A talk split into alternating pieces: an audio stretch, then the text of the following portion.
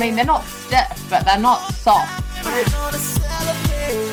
You can't be serious, man. You cannot be serious!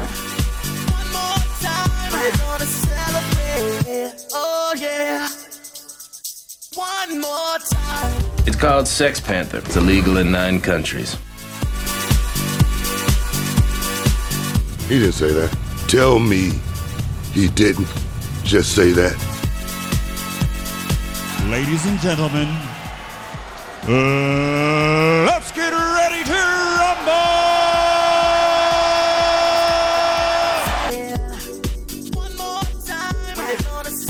Yes, welcome in to the run home. Thanks to McDelivery. McDelivery delivering your favourites straight to your door. And it's it's back to the usual today, folks. Yes, I had that one very one, well, very small, I guess, uh, peep into the life of Kirst Stanway and uh, the reality of a two-hour working day, and thought, geez, that's nice, but it's just not me. Uh, not enough output for me, so I'm back doing the full three hours today with that with that one-off special. The producers having a field day back in Auckland. I uh, can't wait to see you two in the next couple of days and really, right, get to uh, get to cover off on a few of these uh, little indiscretions of yours. But uh, no, Brad, back into it. Dis- And, uh, indiscretions? what? Uh, what? What well, is this? well, there's been a few slip-ups from you two, and uh, particularly trying to run me down in, in my emotional state. So, look, uh, We looking think, the, forward we to. think the world of you, Beef. well, yeah, I mean, there's. I mean, hey, look, mate, the time is three o'clock, and, and you've shown up for work at three o'clock. Like, your esteemed co-host is nowhere to be seen. I always do. Now, I hear, I hear, lunch was an interesting place to be for the uh, team today. Well, Beef, like, uh, there are a few lunch options around uh, the SNZ building, right? And um, one that I experienced for the first time today, and I got to say, I should have done it a lot earlier, is Noodle Canteen, which is down sort of around the corner opposite the wharf where uh, your KFCs and your Maccas and your Domino- Domino's are. Correct. But it was absolutely delicious. And I have to say, for anyone that, that works in, in, in the area of, um, I mean, Parnell, really, isn't it? Yeah. Noodle Canteen, uh, just by the wharf there. It's fantastic. It's reasonably affordable in a cost of living crisis. I mean, $16 for lunch is actually not that bad in the world that we live in, beef. Um, and yeah, I just I just thought I'd just share that with you that if you are in these parts at some point in your life, because haven't don't feel like I've seen you for about six months, uh, Noodle Canteen is a really good option. Well, you'll find you'll find me next door at Macca's uh, having a McFlurry on a day like this. Jeepers, It what is- a day! it is beautiful. Auckland's turned on. Yeah. Uh, Um, oh, you do live in Auckland. Yeah, absolutely. I agree. Yeah. Well, no, I don't. Um, but the greater, the climate-wise, very similar to Auckland. Uh, as I picked up the children on their scooters just before, uh, after a full day at kindy, where my son he went to kindy in full fire brigade dress up, and I Oh. thought there's not a hope in hell that he's coming home like that because I packed him shorts. I thought he would be. Uh, Stinking hot by the end of it, but no, I showed up and the first thing I asked the teachers, he didn't stay in it the whole day. Yes, he did. Refused to take it off. So Brilliant. Uh, gets- that's a that's a, stubborn- young man who's dedicated, and I think you know, like when you start teaching him drills on the rugby paddock beef, I think maybe he, he might he might listen to dad. Well, we actually, we actually had a bit of bit of work this morning before we took him off to kindy. Uh, bit of bit of uh, hand eye, and uh, he lost interest a lot quicker than his sister did. So, uh, not surprising. Uh, Jacko's concentration doesn't quite last long enough for the full session that I wanted to take him through this morning before kindy. But uh, you can't win them all. But certainly, talking of winning them all. That's exactly what the Boks are wanting to do this weekend up in the absolute match of the round, match of the World Cup. I think probably after the Fiji, uh, sorry, the, the French played the All Blacks. I think this is the one that we're all all of a sudden zeroing in on, and uh, no surprises. The Boks seven-one bench. Um, the great Duane Vermeulen must be injured because I can't see his name anywhere. We'll obviously find out more about that, I'd imagine. But great to see that uh, one of the four halfbacks who deputised on the wing, Cobus Reinach, um, proved himself good enough that he will, in fact, be the one Soul back. back representative on the uh, Bok bench, and because he sh- produced enough on the wing, he will cover the entire back line as well as being a uh, run the mill halfback. So I was listening to some analysis today, and apparently Kwagga Smith can cover most positions in the back line. And so, and I think between him and uh, the winger, Cheslin Kolbe, they've got most, pos- and Willemsick as well. They feel like they have positions covered. But listening, the analysis I was listening to, they were talking about how Steph Detoy, Pieter-Steph du Toit, he's the only player in the four pack that's going to play 80 minutes. Everyone else is going to get uh, rolled in and out. So uh, I find that really interesting. Yeah, look, it's going to be it's going to be an interesting contest, Beeve. It's a it's a true matchup between two World Cup capable winning sides, uh, and obviously for New Zealanders, Beeve, uh, it's a it's a match that's going to decide who our quarterfinal opponents are. Yeah, huge interest in this one. Um, I've played Kwagga Smith a bit in my latter years in Japan. I would I would um, debate whether he could cover much in the back line. To be fair, um, very good flanker, but uh, I think that would be his nuts and bolts, and that would be as far as he would go. But no, it's a huge it's a huge Springbok team as they've named. Interesting, Jesse Kriel, uh, great character, uh, great human being, Jesse Kriel. He gets a spot at 13 ahead of a few others who've uh, deputised there during this World Cup. That's their and, first uh, choice midfield, isn't it, Beeve, with De Allende and Yeah. Kriel, you'd think, right? Yeah, with no, with no arm there. Um, the boy that played against the Springboks, uh, sorry, the All Blacks at uh, Twickenham, um, maybe Esterhuizen at 12, he was phenomenal and uh, he just hasn't had a look in. But And uh, no, Moodie, was it Moodie as well? Their um their flying centre as well. Both, Yes. both of those young fl- players were very very good. So they do have depth, and uh, I think um, I heard Goldie um in some audio that we'll hear later talks about how he believes the All Blacks have the best depth in the tournament. I think the Springboks have pretty good depth in key positions as well. Now, especially now that Handré Pollard's involved. Yeah, maybe not a hooker, but um, they Yes. certainly they certainly have it everywhere else. Uh, and of course, Fiji, the story of the week, and uh, what a time to raise this uh, new new development. They, they want to get in the rugby championship, and to be fair, like I guess for me, this is why this is why that world, whatever it is going to be called, which is by all accounts been rubber stamped, is a joke because Fiji will, you know, not necessarily be automatic entries because of their economic power and their and I guess their pulling power and the fact that they can't have forty thousand in Suva or, or fifty thousand in Nadi. So this is they they hundred percent need to be a part of it. Um, if we're talking about growing the game, they've had two years in Super Rugby, two years of a professional rugby competition, and look where their national teams got to. They are knocking at the door of the top table of world rugby. Obviously, Japan gets an automatic entry. Well, Japan, let's be honest, Japan's fallen off the cliff a little bit. They Um, have, yeah. a- and do they do they have the infrastructure to keep being a team that we saw in 2019?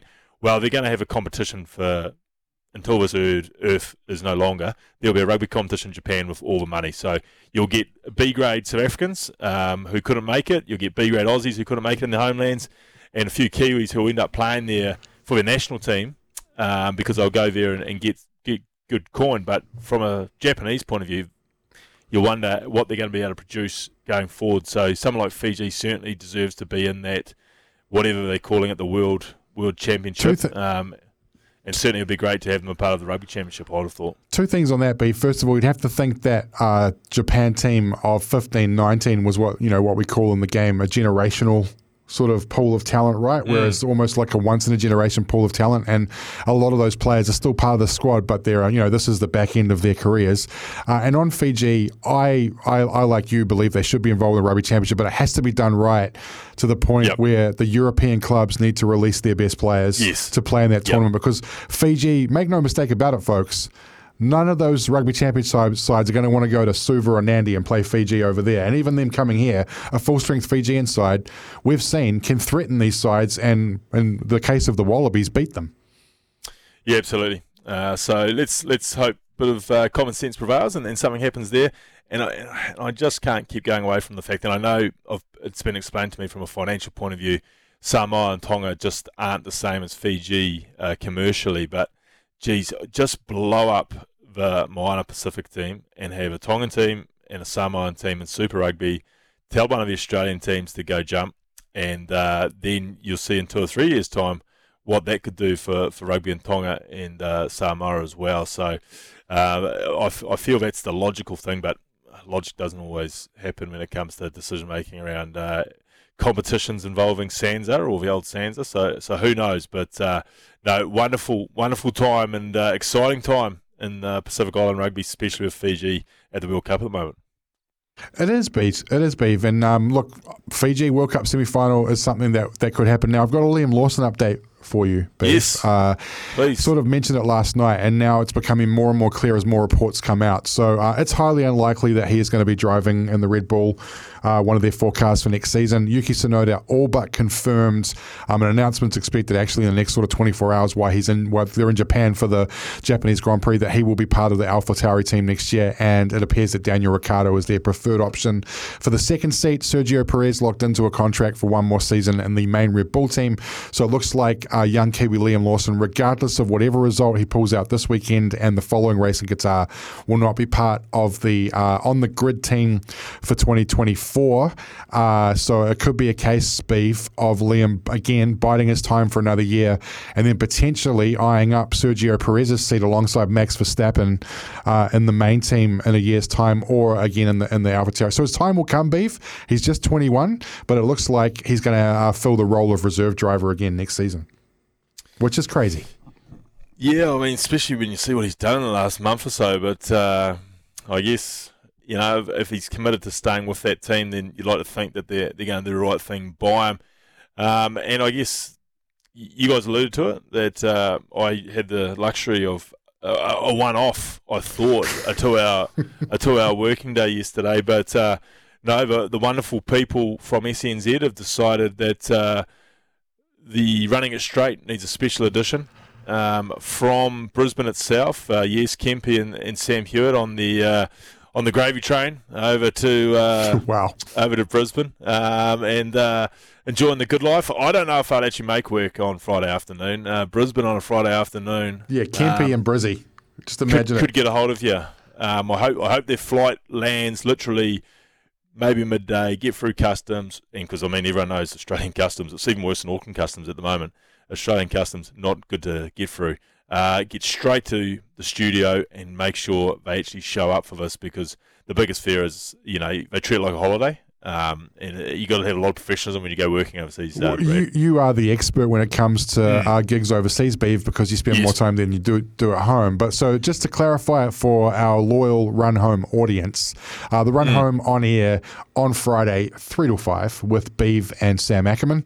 And then uh, Kempe, as Beav alluded to, and Sammy Hewitt from uh, 5 p.m. till 6 p.m. Uh, live out of uh, of Brisbane. So uh, jam packed day. So uh, yeah, it's gonna it's gonna be it's gonna be a banging day, and Beef gets to gets to finish an hour early, which is good for Beef.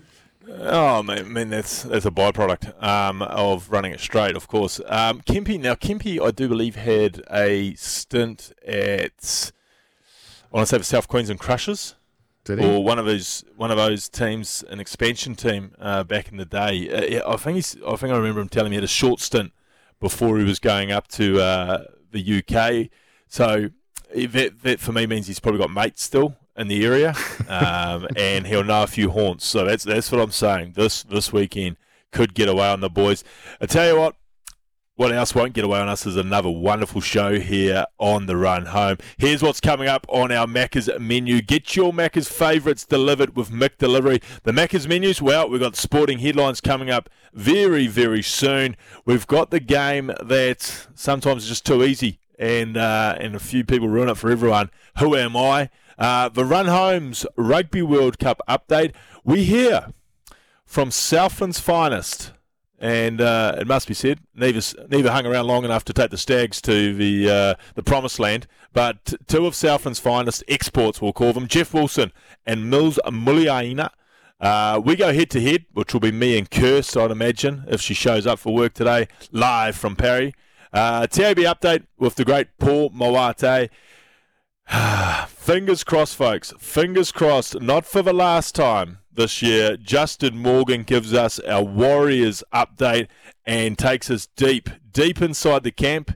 We'll work out how we're going to beat the Broncos. Maybe give some tips to Morgs because I know he takes our Wednesday tips very seriously. I mean, last week we told him to bash them up front, and what they do, they bash them up front. So he'll be taking anything we can offer him. Uh, and then we go across the ditch, and again, Fletch is with uh, Kiwi, former Kiwi League player Justin Horo, which uh, obviously means uh, Jolie, he's having uh, a hell of a break at the moment. I'm not sure what's going on there, maybe school holidays or something like that. McDelivery, delivering your Macca's favourite straight to your door. That was your Macca's menu. Now for some sporting headlines. The Run Home's sporting headlines. Here's what's making news today. Well, it's my favourite time of year because it's Champions League group time, and Italian football club Lazio secured a dramatic one-all draw in their opening Champions League group match this morning. El centro cerrado, primer palo, piden mano. Bueno, se revisará, le queda Cataldi. No desaparece el peligro, no muere la jugada. Luis Alberto, Provedel,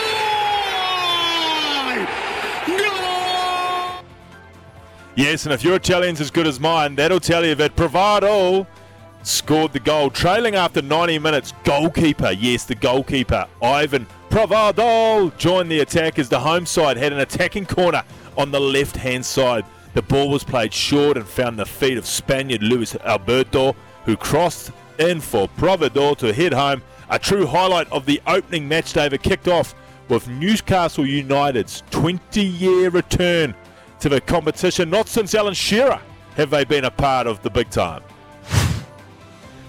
Most coaches involved in the NRLW believe the competition is not ready for an expansion to 12 teams, a poll has revealed. After increasing from 6 to 10 teams this season, initially planning had centred around two further teams joining the competition next year, but the suggestion has largely been rejected by players and staff who have concerns over squad depth and the number of blowout scores late in the season once injuries took hold. There are also questions over how new clubs would be able to build a competitive roster with almost 60% of the players already signed to existing teams for the next season. Well, that's just a kick in the guts to the Warriors. Why don't the Warriors girls come home? And then that's how you'd build a team. Anyway, it's the NRL looking after the New Zealanders again. And that is your headlines. Well, I tell you what, how many times do we see the goalie push forward in these dramatic end of games and it's just a non event and you just see the goalie scarpering it back to his own goal to make sure that they don't go down further? Well, oh, old Provedel certainly, certainly put an end to that. It was a wonderful, wonderful little cross from Spaniard Alberto, I must say. That was your sporting headlines. Fantastic as always, team. Text topic. Well, you know I don't like the word goat, but we were going to go down this path. Uh, your goat, Warriors backline. Tomorrow we'll dive into the forwards, but tell us who it is. So much conjecture around. I guess the seven jersey will always be Stacey's until I guess SJ goes and wins the title. I guess. I guess that's the way you look at it. Um, and then who's your six? Where is there a spot there for the Huntley Hurricane? Uh, Clinton Toopi will have to be involved somewhere. You would have thought. Brent Tate. Francis Meli. Tatey, of course, yes. RTS So versus many- Brent Webb, maybe. Like, yeah, it's, it's Wade McKinnon's in there too. Like, it's a, it's a tough, tough go. for Warriors output, oh, this could be controversial, but I don't know. I actually he did get Dally M Wires here, so that's actually that's actually rubbish. Stephen RTS probably will have to be the fullback, but geez, Brent Webb, he was something else when he was here. Anyway, get involved. Tell us one to seven. Who would be your all-time Warriors backline? Give us a text on the Tempur Bedpost text machine. Tempur and Bedpost range of mattresses and adjustable bases adapt to the exact shape of your body, so you can put your head and feet at in comfort. Text double eight double three, or even better, give us a call 0800 150 811. And anything else you want to talk about? How do the All Blacks do a 7 1 bench? No, don't say that. We- We're trying to get more backs on the bench here on the run home. But yes, give us a text. Looking forward to hearing your Warriors backline.